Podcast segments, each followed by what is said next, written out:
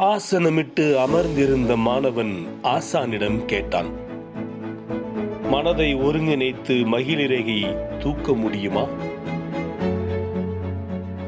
அவன் முன்னால் மயிலிறகின் பீலி ஒன்று அமைதியாக கிடந்தது. ஆசான் சொன்னார் மனதை ஒருங்கிணைத்தால் மயிலிறகென்ன மலையையே தூக்கலாம்.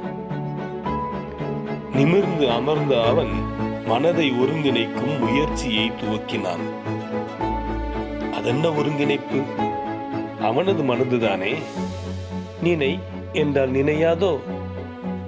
நினையாது. அது ஒரு குரங்கு. அங்கும் இங்கும் தாவும் தாவிக்கொண்டே இருக்கும். அதை அடக்குவது எளிதல்ல. முதலில் கிளைகளை ஒடிக்க வேண்டும். கிளைகளை ஒடித்து விட்டால் தாவுவதற்கு வாய்ப்பில்லை. நடுத்தண்டிலேயே மேலும் கீழுமாய் ஏறி இறங்க வேண்டும்.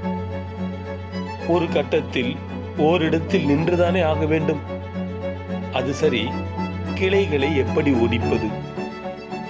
ஒன்றா இரண்டா? ஓராயிரம் உள்ளனவே.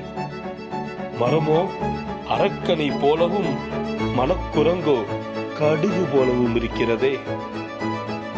படக்கென கண்களை திறந்து பதட்டத்துடன் ஆசானிடம் கேட்டான் அது சரி கிளைகளை எப்படி ஒடிப்பது?